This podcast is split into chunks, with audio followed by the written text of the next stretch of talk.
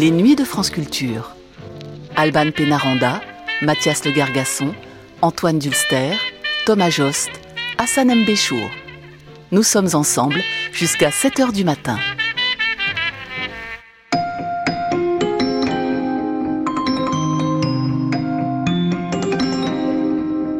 Aldous Huxley, prophète malgré lui.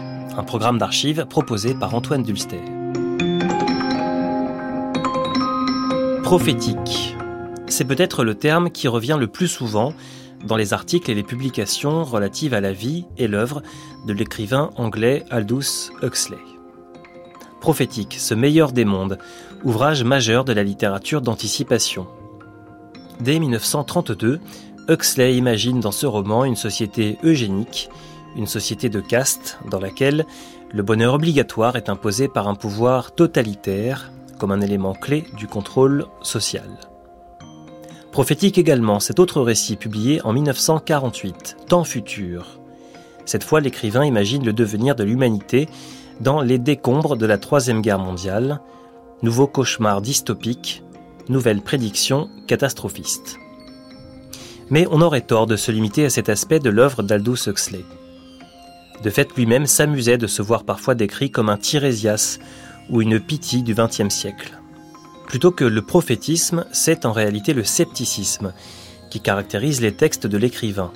De ses débuts dans les années 1920, avec des romans comme Jaune de Chrome ou Contrepoint, à ses essais et traités de mystique des années 1940 et 1950.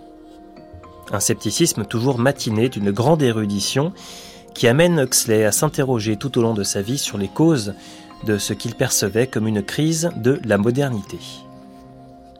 Dans la continuité de ce questionnement, il se fait même expérimentateur de drogues psychédéliques à la fin de sa vie pour ouvrir les portes de la perception, selon une expression du poète William Blake, qui donne d'ailleurs son nom à un ouvrage de l'écrivain en 1954.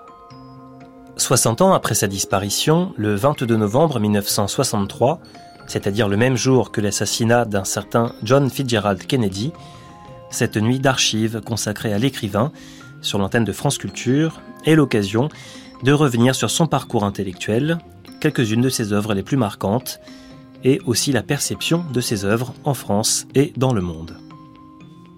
Aldous Huxley, prophète malgré lui, c'est tout de suite et jusqu'à 7h du matin sur France Culture.